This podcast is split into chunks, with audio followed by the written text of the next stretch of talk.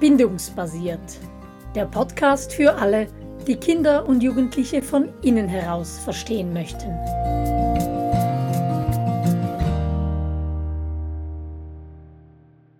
Bindung viel mehr als Babybonding.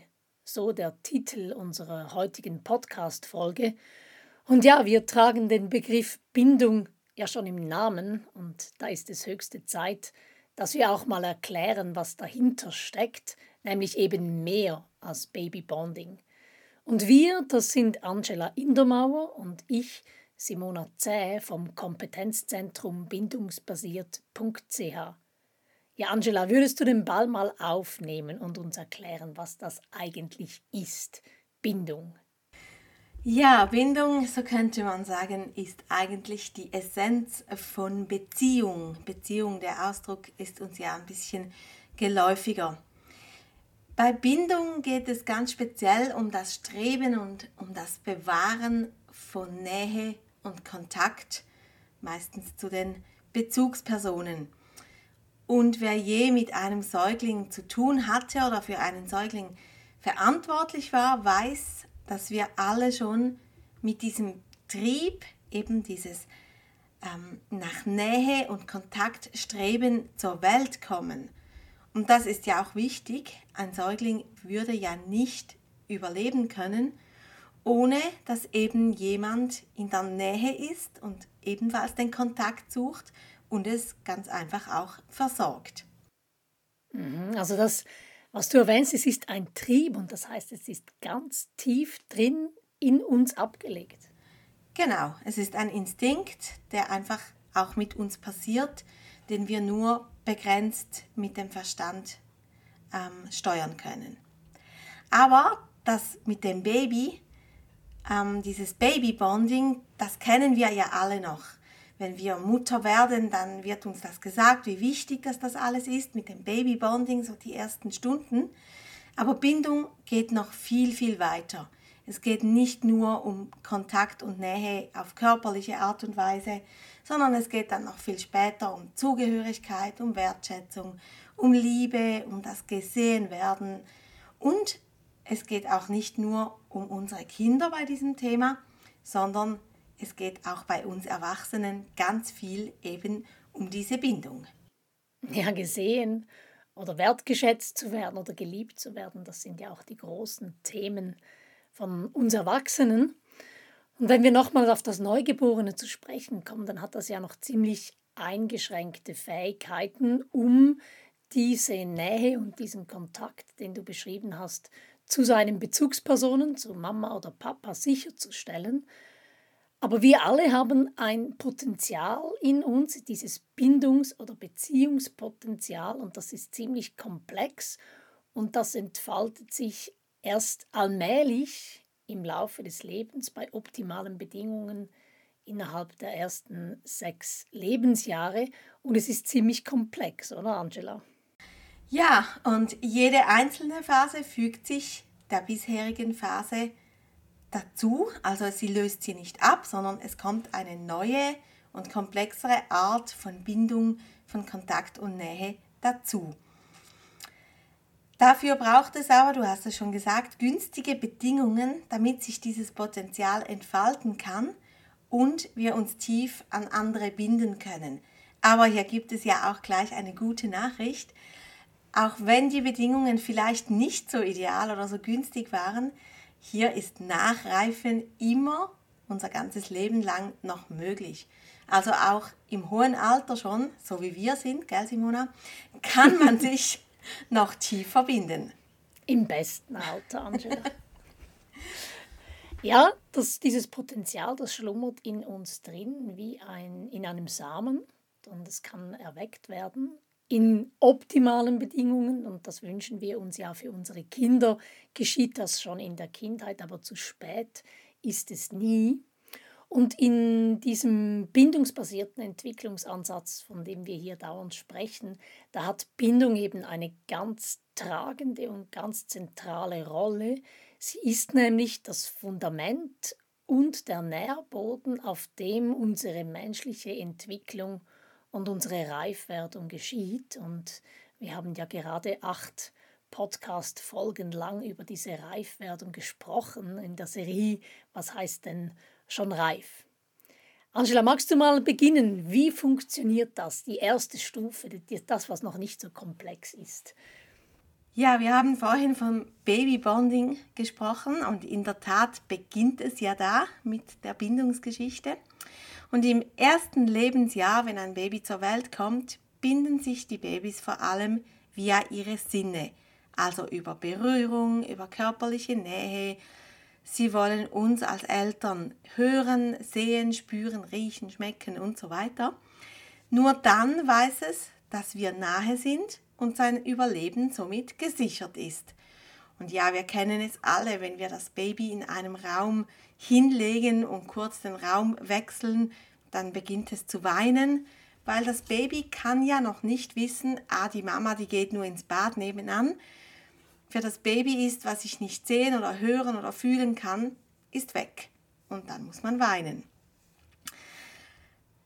Ja, und wir haben vorher schon gesagt, diese Bindung ist fürs Baby grundlegend zum überhaupt überleben können und deshalb ist das auch so tief in uns verwurzelt. Ja, Simona, bei dir ist es noch nicht so lange her. Ähm, erinnerst du dich noch an dieses erste Lebensjahr? Ja, natürlich. Ich glaube, jede Mutter erinnert sich daran.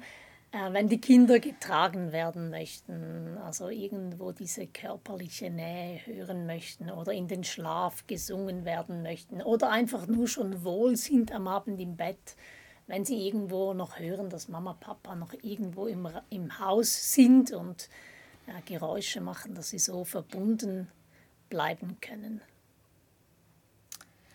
Ja, und dann werden diese kleinen Wesen ein bisschen älter und auch mobiler. Sie mhm. fangen an, sich von uns wegzubewegen, auf vier oder auf zwei Beinen sozusagen. Oder und, auf dem Bauch. genau. Und ähm, sie merken, dass sie sich ja auch eben bewegen wollen und nicht mehr immer nur bei uns sein wollen. Und deshalb kommt da dann eine zweite Möglichkeit, sich nah zu fühlen dazu. Und das ist die Bindung über Gleichheit. Ähm, die Kinder fangen an, uns zu imitieren und nachzuahmen. Sie möchten so sein wie die Mama oder der Papa. Sie identifizieren sich mit uns und bleiben so mit uns verbunden, auch wenn wir physisch getrennt sind. Von mir selber gibt es da die lustige Geschichte. Wir hatten einen lieben Onkel zu Besuch und der hatte eine Kriegsverletzung und ein Holzbein und auch einen entsprechenden Gang. Und ich habe den geliebt, weil der hatte ganz viel Zeit, um mir Geschichten zu erzählen.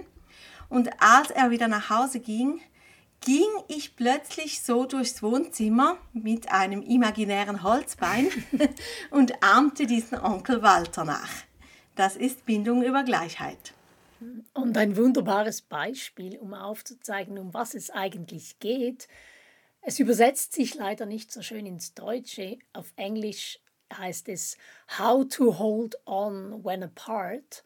Also wie können wir festhalten an jemandem, der oder die uns lieb ist, wenn man getrennt ist. Und das ist die Kernfrage von uns Menschen. Und da werden wir im Laufe unserer Entwicklung immer komplexer und du hast ein gutes Beispiel gebracht, um Gleichheit aufzuzeigen. Wie konntest du mit deinem Onkel Walter, der wieder nach Hause gereist ist, verbunden bleiben, auch wenn ihr getrennt wart? Du hast ihn einfach nachgeahmt. Ja, und hier ist auch noch wichtig zu erwähnen, dass die ganze Sprachentwicklung sich auch auf dieser Bindungsstufe aufbaut.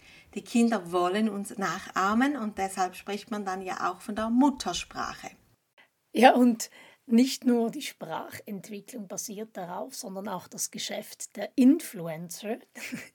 Die bauen nämlich auch darauf, dass Menschen sich auf dieser Stufe an sie binden und gleich sein möchten. Das ist wirklich in der Pubertät ja dann nochmal ganz extrem. Diese Bindungswurzel ist nochmal ganz stark aktiv. Und ja, genau über Instagram, über TikTok und so weiter binden sich unsere jungen ähm, an, an solche Influencer und ahmen diese dann nach. Das kann zum Teil wirklich extreme Formen annehmen. Aber es ist noch eine sehr oberflächliche Art der Bindung und deshalb ist es auch gut, können wir noch ein bisschen tiefer gehen. Ja, im dritten Lebensjahr wird diese Art der Bindung für die Kinder dann nämlich zu eng. Ähm, die Indizien mehren sich für die Kinder, dass sie halt doch nicht in allen Bereichen gleich sind wie ihre Eltern und ihre Bezugspersonen. Und das stellt sie dann vor ein Problem, weil ja, ich bin nicht gleich wie die Mama. Die Mama fährt Auto, hat größere Schuhe, ähm, trinkt Kaffee, bleibt am Abend länger wach, was weiß ich was. Und die Natur bietet da eine nächste Lösung an, wie unsere Kinder mit uns verbunden bleiben können, auch wenn sie nicht physisch, also über die Sinne gebunden sind und auch nicht gleich sind wie wir. Sie fangen dann nämlich an, sich via Zugehörigkeit und Loyalität zu binden. Ja, und auch über Besitzanspruch, oder? Das ist meine Mama. Oder mein Patenkind rief jeweils auf der Treppe, Gotti, uns sind zu dir gekommen. Und mit uns meinte er Mama und ich. Oder das ist unser Auto. Oder bei uns im Garten, das ist unser Garten, da, darf, da dürfen die anderen nicht rein. Hier ist die Grenze und so weiter. Wir finden gefühlt in diesem Alter in jedem zweiten Satz solche Besitzansprüche und Zugehörigkeitsbekundungen. Unser Kind möchte jetzt nicht mehr unbedingt sein wie wir, aber sie wollen dazugehören. Das heißt, sie wollen auch mithelfen und stellen sich gerne auf unsere Seite. Ja, und ab dann etwa dem vierten Lebensjahr wird auch dieser Entwicklungsraum, also dieser Schoß, dieser Freiraum, der diese Bindungsstufe bietet, zu eng. Das Kind möchte jetzt nämlich nicht mehr nur dazugehören oder uns gleichen. Es realisiert, hey, ich bin einzigartig und ich bin nicht überall der Meinung wie meine Eltern, kann in nicht allen Dingen loyal sein. Angela, du bringst jetzt dann vermutlich das Fußballbeispiel. genau. Und dann setzt die Bindung über Wertschätzung ein. Und die Kinder hören dann in diesem Alter liebend gerne, wie fest wir uns auf ihre Geburt gefreut haben und wie sehr sie unsere Leben bereichern und wie wunderbar sie sind. Und sie sind dann auch sehr empfänglich für Lob und Tadel. Ja, noch zum Fußballbeispiel. Ähm, das ist ein, ein trauriges Kapitel in unserer Familiengeschichte.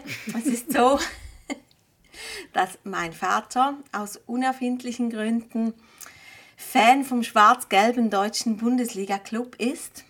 Und als Teenager begann ich mich auch für Fußball zu interessieren und ich entschied mich, dass ich Bayern-Fan werden möchte. Und das hat meinen Vater nicht gefreut. Und ja, bis heute ist das so ein Thema zwischen uns. Wir können einfach nicht verstehen, wie der andere darin tickt. Und mir wurde irgendwann klar, hey, wenn ich über Gleichheit mich an meinen Vater gebunden hätte oder auch über Loyalität und Zugehörigkeit, dann hätte ich keine Wahl gehabt. Dann hätte ich mich auch für die Schwarz-Gelben entscheiden müssen. Deren Namen du extra nicht erwähnst. genau. Einfach weil ich mich meinem Vater nachfühlen müsste auf diese Art und Weise.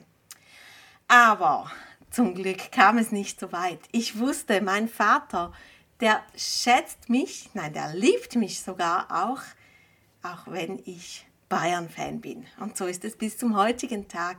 Und was beim Fußball so lustig klingt, hat eigentlich einen ernsten Kern. Es geht darum, wenn wir wollen, dass unsere Kinder sich wirklich individualisieren und entwickeln können und ihr eigenes finden können, dann ist es ebenso wichtig, dass sie über Wertschätzung und über Liebe, sprechen wir gleich, gebunden sind, dass sie eben sich auch in eine andere Richtung entwickeln können und sich trotzdem nahfühlen können. Mhm. Und trotzdem ist dieser, diese Bindung, diese vierte Bindungswurzel oder vierte Bindungsstufe über Wertschätzung doch auch noch immer ziemlich eng, Was nämlich, wenn wir nicht das machen, was unsere Eltern für, von uns möchten, wenn wir nicht die Besten sind oder nicht den Berufsweg einschlagen, ähm, den sich unsere Eltern von uns wünschen würden, dann kann das ähm, Kinder im Clinch zurücklassen. Und gleichzeitig ist auf dieser Stufe aber auch die Gefahr oder das Potenzial groß, dass wir die Einschätzung des anderen beeinflussen möchten, indem wir versuchen, das zu erfüllen, was unsere Bezugspersonen von uns ähm, fordern, wünschen oder von uns erwarten. Und alle die ähm, unter uns, die das kennen, dass man das Gefühl hat, wir werden geliebt, weil wir gut sind, weil wir Leistung bringen, weil wir helfen oder gute Noten bringen, das spielt sich genau auf dieser Bindungsstufe ab. Ja, und deshalb eben auch für die Entwicklung ist es so wichtig, dass es hier noch weitergeht, dass nämlich die Emotionen ins Spiel kommen und viele Kinder verschenken so zwischen dem vierten und fünften Geburtstag zum ersten Mal ihre Herzen. Sie wollen dann die Mama oder den Papa heiraten. Sie malen rote Herzchen. Sie sagen, ich hab dich lieb vom Mond bis zurück. Und wenn wir das wahrnehmen, dann wissen wir, jetzt hat sich die Bindungsstufe der Liebe entfaltet. Mhm, mit Bindung über Liebe ist hier gemeint, dass das Kind dann ein Gefühl für die eigene Einzigartigkeit entwickelt hat und dass es diese Einzigartigkeit auch in seinen Bezugspersonen sehen und schätzen kann. Und ich habe das bei meinen Kindern äh, wunderbar beobachten können und kann es bei meiner Jüngsten. Da werden Herzen verschenkt, gemalt, gebastelt auf den Vorplatz mit Kreide. Das kommt in allen Farben und Formen vor. Und das ist diese emotionale Nähe, die ein Kind an uns festhalten lässt, wenn es länger von uns getrennt ist, beispielsweise wenn es in den Kindergarten geht. Es schenkt uns dann sein Herz und sein Herz ist bei uns sicher, während es weg ist. Und weißt du auch, wie sie es machen, wenn sie größer werden mit den Herzen? Du meinst deine Teenagers? genau, sie malen dann keine Herzchen mehr auf den Vorplatz. Aber wenn man bei WhatsApp ein einzelnes rotes Herz verschickt, dann erscheint es beim Empfänger ganz groß und pulsierend. genau. ja, und nun im sechsten Lebensjahr kommen wir noch zu der tiefsten Art, wie Menschen sich binden können. Unter günstigen Bedingungen entfaltet sich dann diese Art der Bindung, diejenige der Vertrautheit. Wenn unsere Kinder uns auf der fünften Stufe ihre Herzen geschenkt haben, so möchten sie nun auch alles, was darin ist, teilen. Sie möchten von uns gekannt und erkannt und gesehen werden in all ihren Facetten, Schattierungen der Persönlichkeit und auch ohne Geheimnisse. Geheimnisse zu haben fühlt sich dann plötzlich trennend an, außer es sind verbindende Geheimnisse, wie zum Beispiel, was man der Mami zum Muttertag oder zum Geburtstag schenkt oder so. Das natürlich ausgenommen. Aber Geheimnisse über Blödsinn, den man gemacht hat, über gestohlene Süßigkeiten oder solche Dinge, die sind dann trennend und das fühlt sich dann schlecht an. Ja, und dann vor allem im Teenageralter, da ist es wichtig und wünsche ich mir für meine Kinder, dass sie auf dieser Stufe an mich gebunden sind, dass sie dann wohl ihren Gugus und Blödsinn anstellen, aber dass sie das teilen und das dann auch mit, mit uns reflektieren können. Ja, und wenn du schon Teenager ansprichst, dann möchte ich alle Teenager-Eltern noch warnen an dieser Stelle. Diese Bindungsstufe, die findet meistens nicht nachmittags statt und auch nicht am frühen Abend, sondern in der Regel so zwischen 9 und 11 abends auf der Bettkante. Das ist die Zeit, wo Teenager ganz oft ihre Herzen öffnen, wo sie uns einladen, wo sie sie erzählen wollen, wo sie über ihre, ihre Misserfolge erzählen, über ihre Sorgen, die sie sich machen, einfach über das, was sie gerade beschäftigt. Und wir tun gut daran, wenn wir uns diese Zeit nehmen und vielleicht manchmal auch etwas Schlafmanko in Kauf nehmen, ähm, wenn wir einfach offen sind für diese Gespräche und uns hierauf einlassen. Ja, und unter günstigen Bedingungen, da verflechten sich diese sechs Wurzeln oder sechs Stränge, die wir jetzt uns angeschaut haben, zu einem starken Seil, das wir ja auch in unserem Logo haben. Und dieses Seil, das kann eben auch unter widrigen Umständen, also wenn man getrennt ist oder wenn es Konflikte gibt oder wenn man jemanden enttäuscht, also auch unter diesen widrigen Umständen kann dann dieses starke Band Nähe und Kontakt und Beziehung sicherstellen. Und dieses Band oder dieses Wurzelwerk, wie man es auch sehen kann, das ist eben das Fundament für unsere menschliche Reifwerdung und, und Entwicklung.